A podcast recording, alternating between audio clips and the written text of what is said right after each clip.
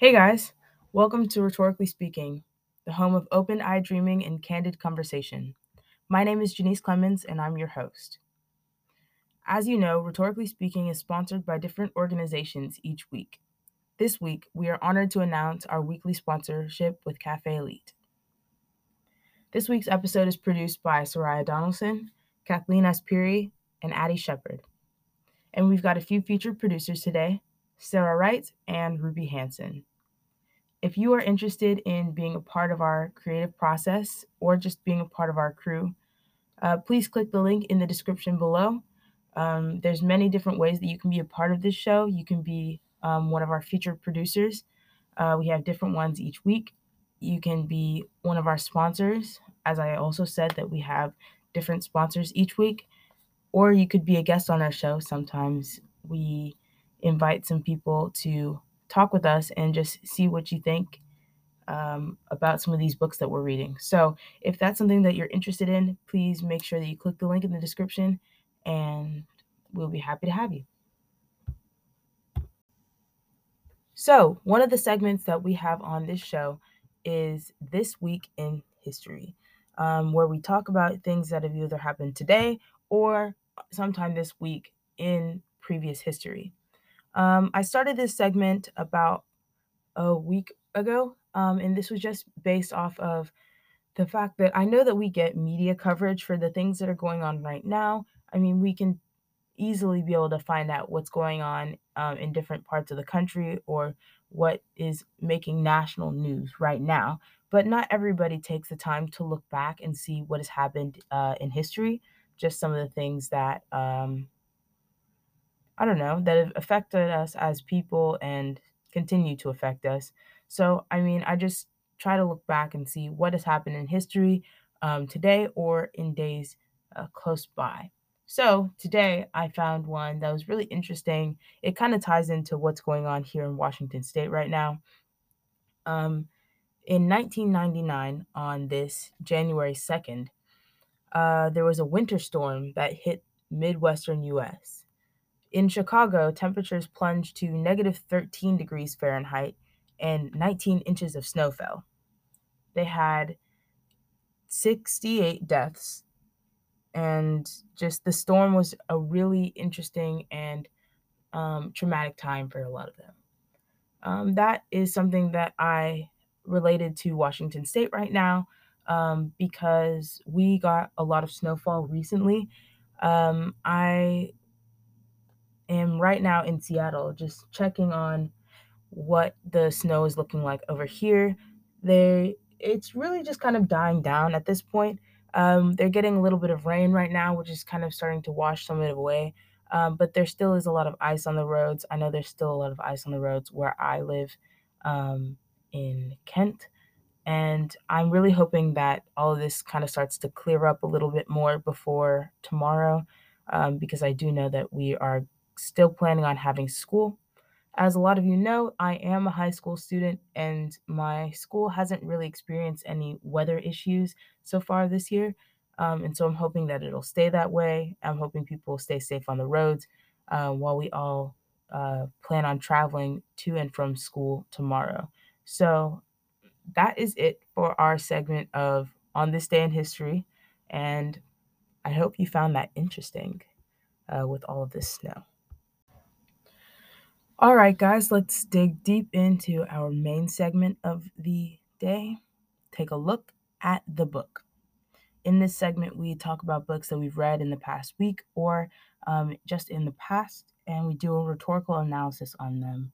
Sometimes the books that we talk about are on the number one bestseller list. Sometimes the books we talk about have authors who are just really well known, like Shakespeare.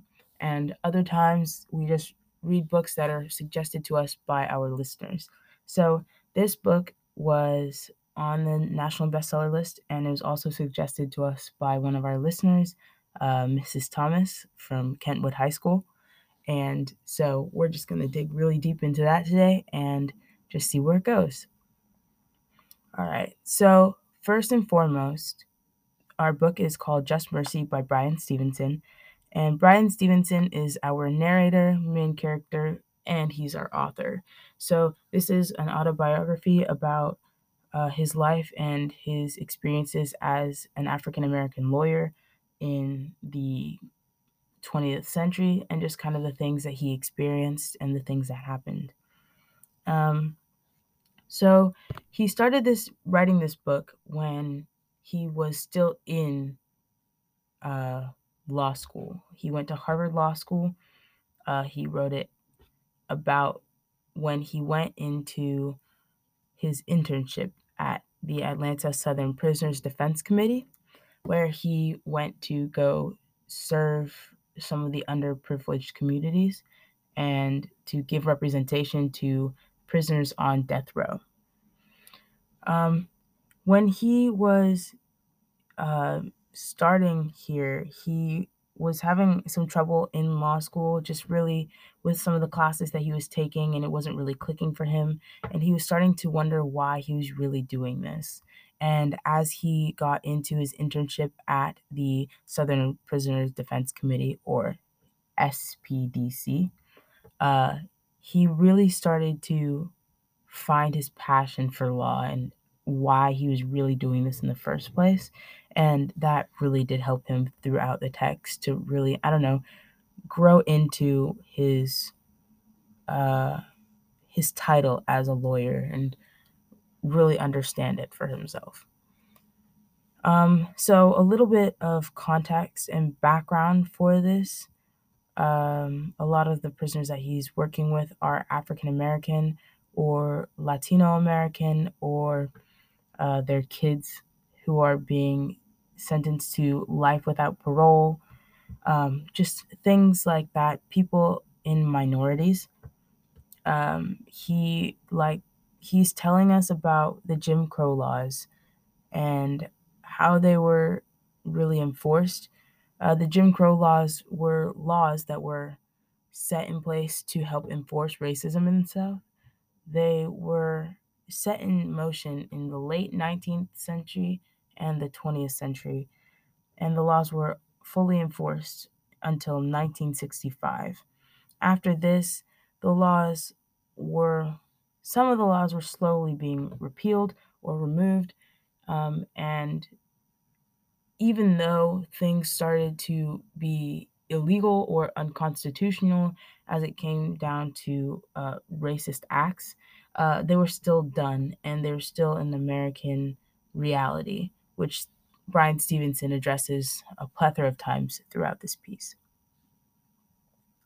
Um, in my opinion, after reading this text and just kind of getting into uh, what were, I, I don't know, like kind of the themes or really the main purpose of the text, I believe that it the purpose is really to show the world that the justice system was built on broken cornerstones.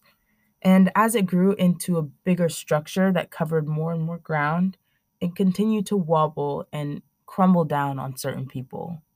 But there's nothing that any of them could do about it because it was only designed for a certain type of American. The founding fathers say that we are all created equal, but what our country does to so many of their own comes to prove that not everyone truly believes that we're all equal. And I mean, that's just kind of what I got from the text.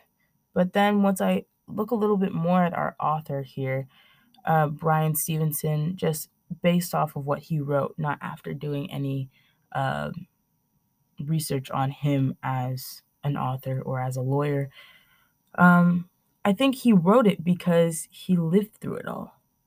And he just kind of wants to tell the world, tell Americans, or tell uneducated Americans, shall we say, that things like this do happen and explain what it really means. What happens in America, it, it's really interesting because it depends on who you are and your status really in America for you to experience um, the American reality. He, as an African American man, experienced America in a certain way. he, as a lawyer, experienced America in a certain way, um, which is different than the way that a lot of us will experience it. I know some people uh, aren't, you know, as educated as Bryan Stevenson was as a lawyer, and some people are. You know, some people are teachers, and some people are uh, custodians. Some people work at fast food restaurants, and some people are doctors. Some people work at bookshops, and some people are entrepreneurs. It really just depends on who you are and uh, just how you view the world. But this kind of gives us a little bit of insight into him.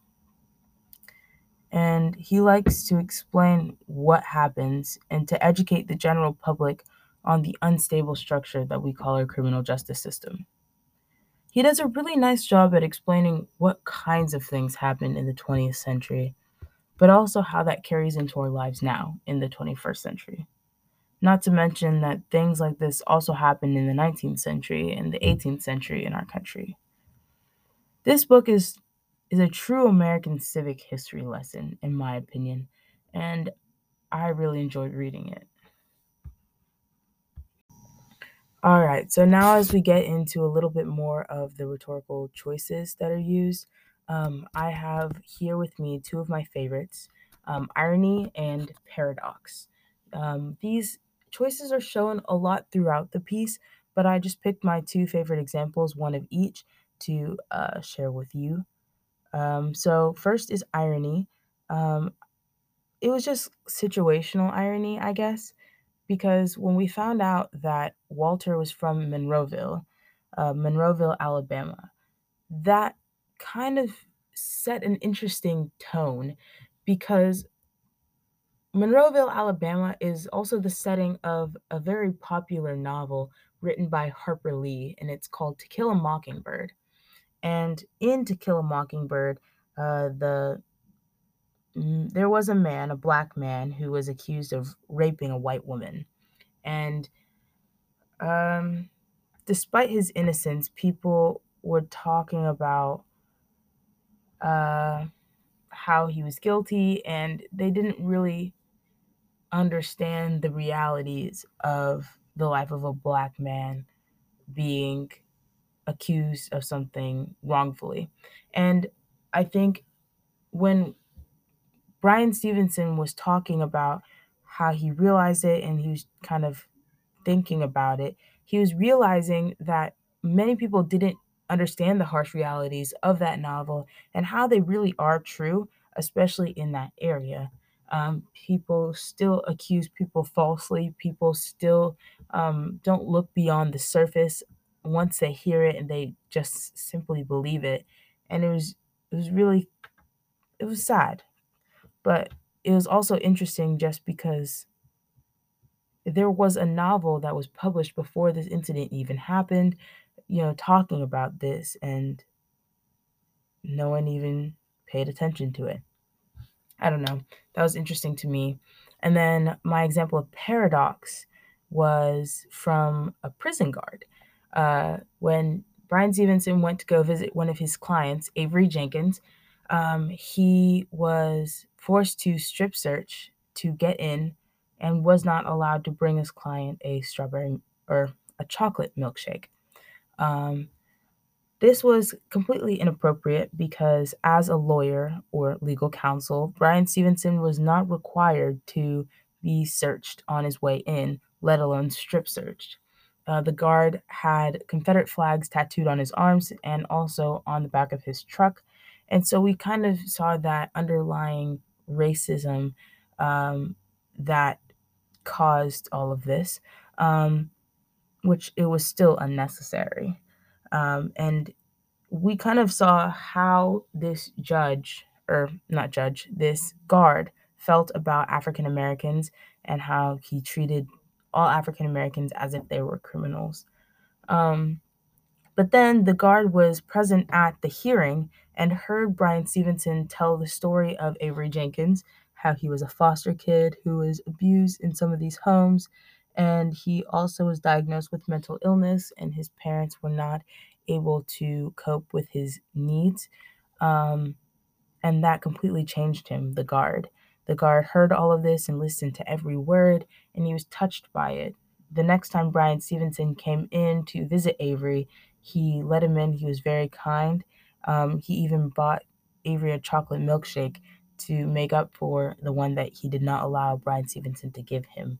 And just the paradox, the the difference, the 180 that really happened with this prison guard was very unexpected and I don't know, I found it quite interesting in this book. So now let's dig a little bit into our appeals. Um, I think just that strip search idea that I was just talking about, that and a couple other incidences really dig into Bryan Stevenson's credibility as a member of a minority. Um, another incident was his harassment. He got harassed outside of his home. Uh, he was driving back from visiting a client in Alabama, and because he lives in Georgia, um, back as I said, for the Atlanta Southern Prisoner Defense Committee, uh, he drove back and forth just so that he could meet with his clients. And one thing that we noticed was when he pulled in, it was kind of late at night, uh, and one of his neighbors had called the police because they saw a suspicious, quote unquote, suspicious black man outside, and they were concerned about their safety, um, concerned that their house might be broken into. They never really took the time to find out who he was or what he was doing there. He didn't even, he was sitting in his car, just kind of relaxing a little bit. Um, but I don't know, he called the police arrived and harassed him and he showed them his proof of legal license for being a lawyer and he showed them the key to his apartment that was only a few steps away but yet they still continued to harass him and that's one of many things that he experienced and that African Americans experience on a regular basis so that kind of worked with him on just his credibility as a minority because all of the clients that he worked with were part of some sort of minority, uh, so to speak. Um, my favorite example uh, example of his opinionated logic was that he realized that over 50% of uh, prison populations were people diagnosed with mental illnesses, yet they were still imprisoned and he didn't really understand why people didn't um, really reason with that and think about why they did what they did instead of just accusing them and realizing that they did do it and just throwing them in a jail that won't help them at all. Um, so that that was just something that he talked about briefly, and it was something that really stuck with me. Um, there was also one of his clients that was a Vietnam veteran, and he so, suffered from PTSD. And so he accidentally killed someone uh, with a bomb. It was it was an accident, but it was just mm, people weren't really realizing and giving him credit for the fact that it really was post traumatic uh, stress disorder, PTSD, um, from being in Vietnam and fighting for his country. Um, so just things like that, the mental illness, the PTSD, which is a mental illness, and just kind of how that affects people's um, actions and why they did what they did. Uh, so just trying to work on getting people out of jail and getting them the help that they need. Um, and then I also want to talk about how he had so much passion for his work um, when he was working for the Equal Justice Initiative, which is a nonprofit that he started. Uh, they were getting lots of bomb threats and they continued to get threats, um, but they continued to work because they had so much passion for their work. And, you know, back to the strip search and harassment and all the other things that he experienced, he continued to experience them all of his life, but he continued to uh, press on and keep working because it was just he was so passionate about what he was doing. Um, I think one of the tones that I really saw throughout this piece was just optimism and just the idea that there was more possibility. Um, the quote that I found for that is Hope allows us to push forward even when the truth is distorted by the people in power. It allows us to speak when they say to be quiet. And for me, it just, it was more of Bryan Stevenson's mentality that, you know, innocent until proven guilty and that anything is possible and that we need to do the right thing and that it's possible to do the right thing, which was nice. Um, and then the message that I got from this entire book was that even though injustice is unjust, there are people who can see through it. Sometimes it is possible to be freed from the stereotypical strongholds that society puts on you. Everyone has a chance, even if it's slim. And Bryan Stevenson did everything that he could to uh, help their chance.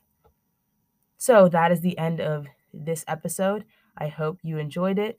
Um, I'd like to see some, some description uh, clickers, people who are looking at the link below and letting us know what you think and if you'd like to be a part of our next episode. See you later.